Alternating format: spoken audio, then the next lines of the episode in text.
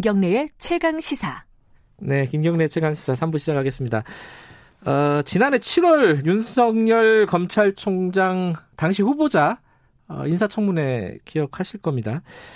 그때 이제 한바탕 난리가 났었습니다, 사실. 왜냐하면은 쟁점 중에 하나가 윤우진 전 용산 세무서장 뇌물수수 의혹이었는데, 이게 윤대진 검사의 형이죠. 어, 이 부분에 대해서 왈가왈부를 벌이다가 어, 갑자기 한 언론사의 보도를 통해서 이 윤석열 총장이 청문회 내내 뭔가 거짓말을 한 것이 아니냐라는 그렇게 결론이 내버려 나버렸어요. 나버렸어요. 이게 근데 그 뒤에 그 얘기가 좀 또 안 들렸습니다. 이게 어떻게 돼가고 있는 건지 어, 추가 취재를 계속 진행을 했다고 합니다.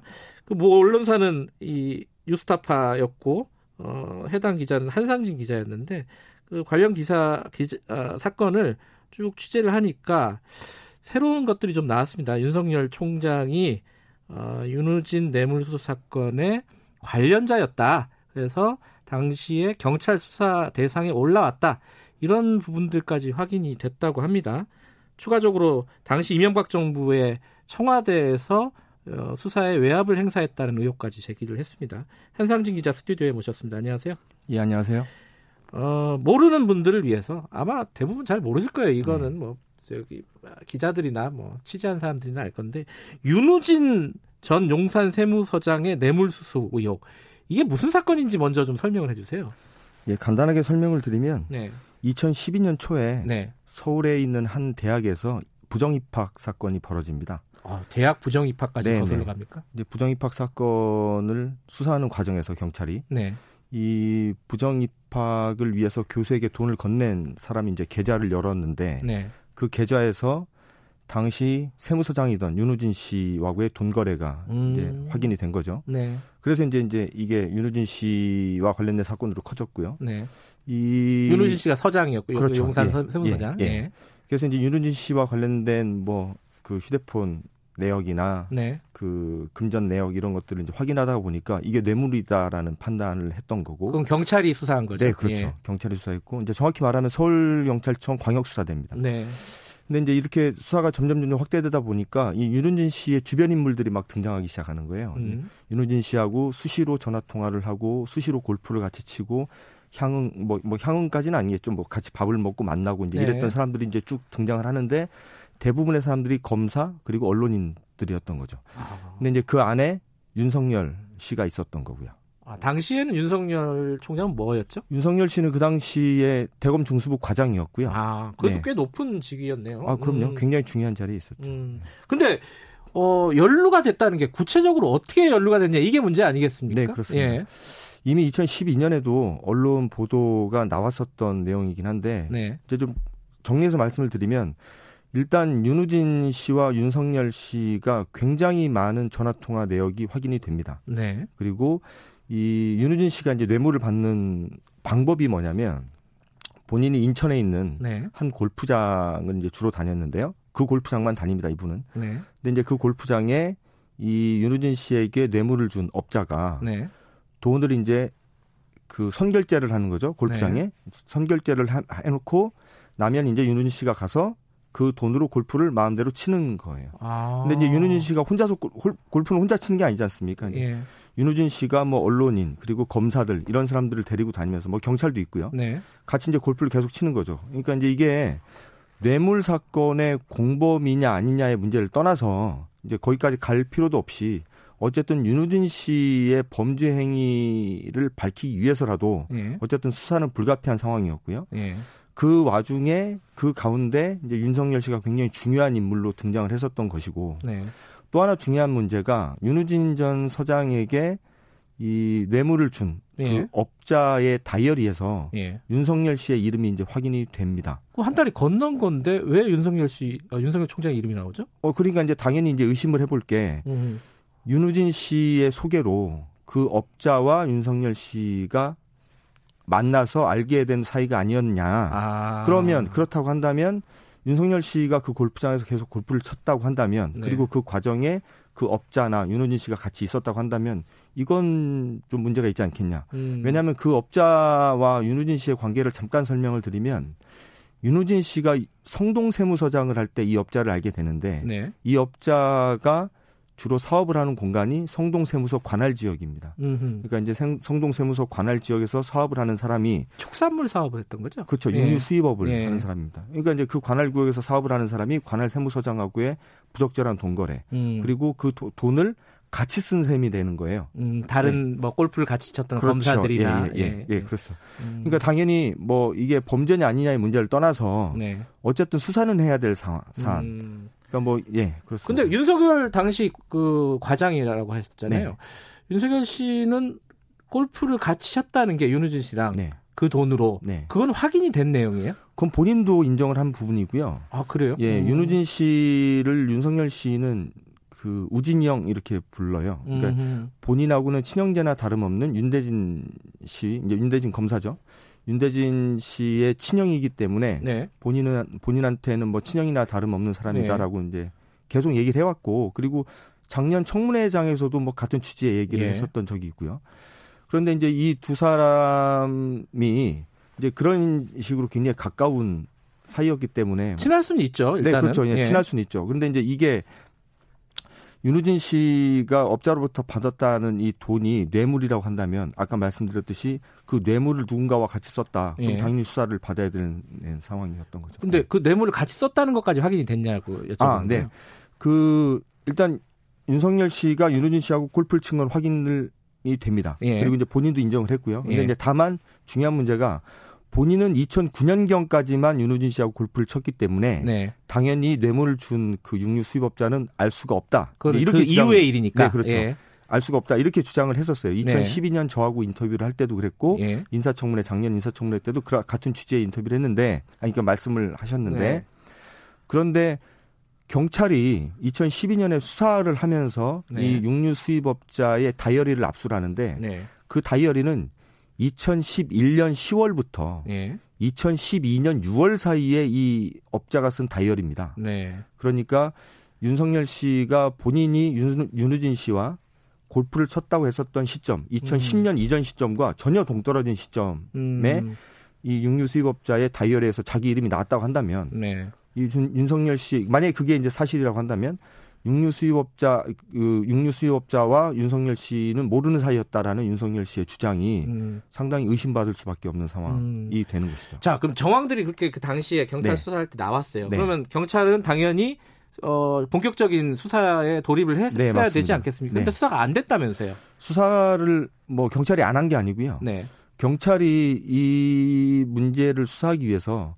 그 문제의 골프장에 대해서 일곱 번이나 압수수색 영장을 신청을 합니다. 네. 당연히 이제 압수수색 영장은 검찰이 이제 청구를 하는 것이죠. 그러니까 윤우진이랑 누가 어떤 사람들이 같이 골프를 쳤는지 정확하게 확인하려면은 그렇죠. 그 장부를 봐야 되는 네, 거니까. 그렇죠. 예. 뭐 최소한 거기 이제 부킹 내역이라도 봐야 되는 예. 거죠. 어, 누가 쳤는지. 그런데 이제 재밌는 게 첫 영장 하나는 내주고 나머지 여섯 개는 다 기각을 하는데 네. 그게 이제 재밌는 게 예. 처음에는 경찰이 윤우진 씨나 이 관련자들이 누구 이름으로 골프장에서 골프를 쳤는지를 이제 몰라서 네. 윤우진 씨 이름으로 부킹이 돼 있는 내역을 달라고 신청을 해요. 예. 근데 이제 그게 내줬어요. 예. 검찰이 이제 아무 말도 없이 내줘요. 근데 그 골프장을 들어갑니다. 근데 윤우진 씨 이름으로 골프를 친 사람이 흔적이 하나도 나타나질 않는 거예요. 오. 근데 골프를 쳤다는 건 윤우진 씨도 인정했는데 예. 근데 나중에 알고 보니까 윤우진 씨를 포함한 윤우진 씨 주변 인물들이 가명으로 다른 사람 이름으로 골프장 부킹을 해서 골프를 치는 거예요. 그러니까 이거는 흔히 고위공직자나 정치인들이 골프를 칠 때 자기 이름으로 친 사람 별로 없잖아요. 네. 이제 그런 일이 벌어진 거죠. 그래서 이제 그 다음에는 경찰이 윤우진 씨가 썼던 차명을 확인해서 그 이름으로 영장을 신청을 하기 시작하니까 그때부터는 아무것도 안 나오는 거죠. 아, 그래요? 네, 그런 일이 있었습니다. 전부 다 기각한 게 발려를 한 게 아니라 네 하나는 아, 내줬습니다. 윤우진 이름으로 내니까 해줬는데 네. 차명으로 하니까 네. 안 해줬더라. 윤우진 씨가 정확히 최모 씨라는 사람 이름으로 예, 골프를 쳤거든요. 이제 예. 그 이름을 확인해서 영장을 청구하니까 그때부터 검찰이 내주질 않죠. 그 이후에 그러면 수사가 흐지부지 됐나요, 완전히? 어 이제 이 지금부터가 재밌는데 예. 이 윤우진 씨가 오월 유월 경에 경찰 조사에 한 차례 응했습니다. 네. 그리고 윤우진 씨의 휴대폰이 이제 그, 그 통화 내역이 이제 확인이 됐고요. 네. 그리고 나서 윤우진 씨는 경찰 수사에 적극적으로 협조하겠다라는 의견을 계속 밝혔고 경찰에. 네. 그래서 경찰은 윤우진 씨의 말을 믿고, 그러니까 현직 세무서장이 네. 도망갈 거라고 생각을 안 하잖아요. 네. 그래서 이제 출국 금지도 걸어놓지 않은 상태에서 수사를 진행하고 있는데 이천십이 년 팔월 삼십일 날 그 경찰 출석 며칠을 앞두고 갑자기 윤우진 씨가 해외로 도주를 합니다. 그러니까 현직 세무서장이 뭐 휴가를 낸 것도 아니고 병가 낸 것도 아니고 그냥 외국으로 튀어버렸어요. 이제 그러고 나니까 이제 수사가 잘 안 되죠. 이제 네. 그때부터 이 경찰 수사팀 안팎에서 이 사건을 빨리 이제 당사자도 없으니까 빨리 검찰로 송치하라는 압박이 있었다라는 아. 게 이천십이 년 당시 경찰 수사 관계자의 증언입니다. 그만하고 경찰한테 넘, 아, 검찰에 넘겨라. 네네. 구체적으로 어떤 압박이 있었다는 거죠? 그러니까 검찰로 사건을 넘기라는 지시 자체가 압박이에요. 왜, 왜 그러냐면 음. 이 사건의 관련자의 상당수가 현직 네. 검사들입니다. 네. 현직 검사들이 굉장히 많이 얽혀 있고 네. 그리고 언론인들이 굉장히 많이 얽혀 있는 사건이었기 때문에 네. 이런 사건이 만약에 검찰로 넘어간다면 네. 어떻게 이 사건이 흐지부지 될지는 불을 보듯 뻔한 상황. 음. 그러니까 제가 이제 이번 그 외환 문제를 취재를 하면서 네. 사실은 이천십이 년에 제가 만났던 경찰 관계자와의 이제 대화 내용 녹음 파일을 네. 제가 이제 한번 들어봤는데. 그때는 잘 이제 귀에 들어오지 않았었는데요. 이번 이제 취재를 과정에 취재 과정에서 이명박 청와대 민정수석실의 핵심 관계자가 이제 외압을 넣었다라는 사실을 네. 이제 확인한 뒤에 다시 그 녹음 파일 들어보니까 그 경찰 관계자가 계속 그런 얘기를 하는 거예요. 이 사건은 검찰로 가는 순간 없어진다. 음. 이거는 경찰에서 끝까지 압수수색 영장을 받아내서 수사를 해서 윤우진 씨의 뇌물 사건의 공범이 누군지 관련자들이 누군지를 알아내야 된다. 이게 검찰로 가면 안 된다라는 얘기를 계속 하는데 지금 다른 것은 모르겠지만 어쨌든 이 사건을 검찰로 빨리 보내라는 압박을 곳곳에서 받고 있고 음. 심지어는 날짜까지 정해주면서 음. 뭐 내일 보내라. 내일, 내일 모레까지는 보내라. 무조건 보내라. 이런 식의 압박을 하고 있다. 이 압박 때문에 수사가 안 되고 있는데 언론인들께서 이 경찰 수사팀에 전화라도 한 통 해주시면 아하. 이 검찰로 송치되는 걸 막을 수 있다고 저에게 호소를 음. 할 정도였었어요. 근데 당시에 이제 외압을 했던 주체 중에 하나가 청와대라는 거예요? 그렇죠. 어, 청와대 누가 어, 경찰 누구에게 한 겁니까? 음, 이천십이 년 당시 경찰 수사팀 관계자는 이제 본인은 이제 그 아예 고위직은 아니니까요. 그렇죠. 뭐 네, 실무진이니까. 예, 실무진이니까 네. 이 사람은 이제 건너서 들었겠죠. 네. 청와대 민정에서 물론 이 사람도 이제 이름을 특정을 했습니다. 네. 이제 특정을 했는데 청와대 민정수석실에서 외압이 자꾸 들어온다. 네. 처음에는 수사팀의 외압이 조금씩 오는 것 같았는데 네. 최근에는 서울경찰청장을 통해서 압력을 행사해서 네. 서울경찰청장이 수사팀에 그러니까 자기가 서울경찰청장인데 네. 자기 휘하 부대에 음. 연락을 해서 수사를 빨리 중단하고 검찰을 송치하라는 압박을 넣고 있다. 이제 이런 얘기가 나왔고요. 사실은 그 당시에는 그 말이 그렇게 믿기지가 않았고 네. 그리고 그 당시 서울경찰청장을 하고 있었던 김호 씨의 네. 경우에는 자기는 그런 적이 없다고 얘기를 네. 했었어요. 그런데 이제 최근에 네. 작년 십일월에 황운하 전 대전경찰청장이 이제 네. 책을 냅니다. 근데 책에 보면 당시 이 수사 과정에서 어딘가로부터 경찰청장, 당시 경찰청장이 조현호 씨였는데 아, 서울청이 아니라 경찰청 본청으로 왔군요. 그렇죠. 이제 본청 네. 경찰청장이었던 조현호 씨를 통해서 압력이 행사돼서 네. 우리가 경찰청장에게 이제 자기가 경찰청장에게 이건 백 쓰는 거니까 음. 무시해라라고 얘기했다는 얘기를 들었고요. 네. 그래서 이제 제가 조현호 경찰청장을 만났습니다. 만나서 이제 직접 물어봤어요. 네. 물어봤는데 조현호 청장은 그 당시 상황을 정확히는 기억을 못하고 있었어요. 그러니까 네. 황운하 당시 경찰청 수사기획관에게 무슨 무슨 보고를 받았던 여러 차례 네. 보고받았던 기억은 나는데 정확하게 기억이 안 나고 그런데 하나는 분명히 기억이 난다. 이 사건 관련돼서 당시 이명박 청와대 민정수석실의 핵심 관계자가 뭐 관계자가 자기한테 전화를 해서 음. 당사자들이 억울해하니 음. 잘 살펴보다 보라라는 전화가 왔고 음. 이거를 자기가 이제 황운하 당시 경찰청 수사기획관에게 전달한 기억은 정확히 난다 이렇게 네. 진술한 거죠. 그래서 이제 저희가 이 외압을 행사했다는 사람을 특정할 수가 있었습니다. 네. 이 뭐 더 디테일하게 들으면 흥미진진한 얘기가 굉장히 많은데 어, 결론 결론으로 좀 가야 될 것 같아요. 그래 가지고 네. 어떻게 됐습니까 이 수사가? 어 일단 경, 검찰로 간 뒤에. 네. 뭐 전혀 수사가 진행된 게 없고요. 진짜 사라졌어요? 하다못해 이 해외로 도주했던 윤우진 씨가 네. 인터폴에 체포가 됩니다. 아, 태국에서. 그래요? 예. 예. 태국에서 인터폴에 체포가 됐으니 압송이 되죠. 네. 그럼 상식적으로 이 수사를 지휘하는 검찰은 어떻게 해야 되겠어요?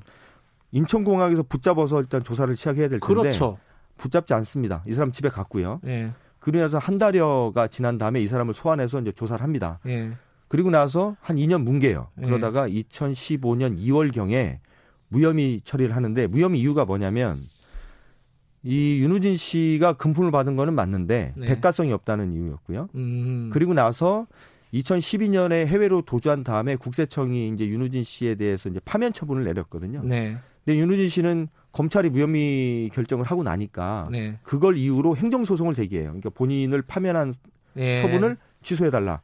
그래서 본인이 또 이깁니다. 이겨서. 수사가 제대로 안 됐으니까 이길 수 네, 있는 거죠. 그래서 예. 이천십오 년 유월 달에 명예롭게 정년퇴직을 했습니다. 아. 뭐 당연히 윤석열 씨를 포함한 검사들, 그러니까 십여 명에 달하는 이 관련자들로 보이는 검사들 관련된 수사는 뭐 당연히 중단이 된 거죠. 아니, 현직 세무서장이 뭐 휴가도 내지 않고 외국으로 도피를 했고 인터폴에 붙잡혀온 네. 상하, 사람이 다시 복직해서 네. 명예롭게 퇴직을 했다. 네. 그리고 당시 관련된 어, 검사들은 아무도 네. 수사를 받지 않았다. 네. 이게 맞나요? 단군 일의 첫 사건입니다. 이런 사건은. 네. 어, 잠깐만 이게 공소시효가 남았습니까? 어, 이 범죄가 이뤄진 시점이 네. 대략 이천십일 년경으로 추정이 됩니다. 네. 마지막 이제 범죄가 이뤄졌을 것으로 음. 보이는 시점이 뭐 좀 길게 잡으면 이천십이 년 초 정도 될 거고요. 네. 이 일반적으로 공무원에 대한 뇌물 네. 범죄 공소시효는 십 년입니다. 네.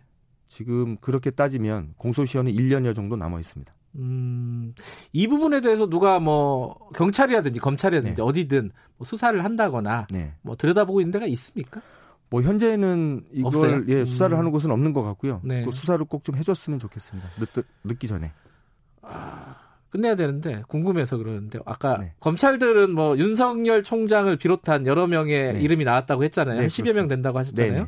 언론인들은 몇 명이나 됩니까? 어, 아까 말씀드렸듯이 그 이 육류수입업자로부터 윤우진 씨가 받아간 게 현금 육천만 원 정도와 갈비 백 세트 이렇게 확인이 돼요. 갈비 오. 백 세트는 이천십일 년 뭐 추석경에 받은 걸로 이제 알려져 있는데 그 발, 갈비 백 세트는 경찰 수사에 따르면 백 퍼센트 언론사 기자들 그리고 언론사 간부들에게 전달이 된 걸로 이제 확인이 되고 있습니다. 아, 이름 들으면 알만한 사람들도 많아요? 어, 이천십이 년 당시 경찰 수사팀 관계자로부터 실명을 제가 한 명 듣기도 했습니다. 아, 그래요? 어, 예. 이제 그, 그... 공영방송에 계시는 예, 아주 고위직을 지내신 분입니다. 알겠습니다. 이게 정말 말씀하신 대로 뭐 농반 진반으로 말씀하셨지만 단군 일에 이런 사건은 처음이다. 그렇죠. 예. 뭐 현직 현직 공무원이 수사 도중에 해외로 도피하는 사례 저는 뭐 본 적이 없습니다. 예. 알겠습니다. 그 공소시효가 남았다 그러니까 한번 좀 들여다볼 필요는 있겠습니다. 네. 아, 예, 여기까지 듣겠습니다. 고맙습니다. 예, 감사합니다. 유스타파 한상진 기자였습니다.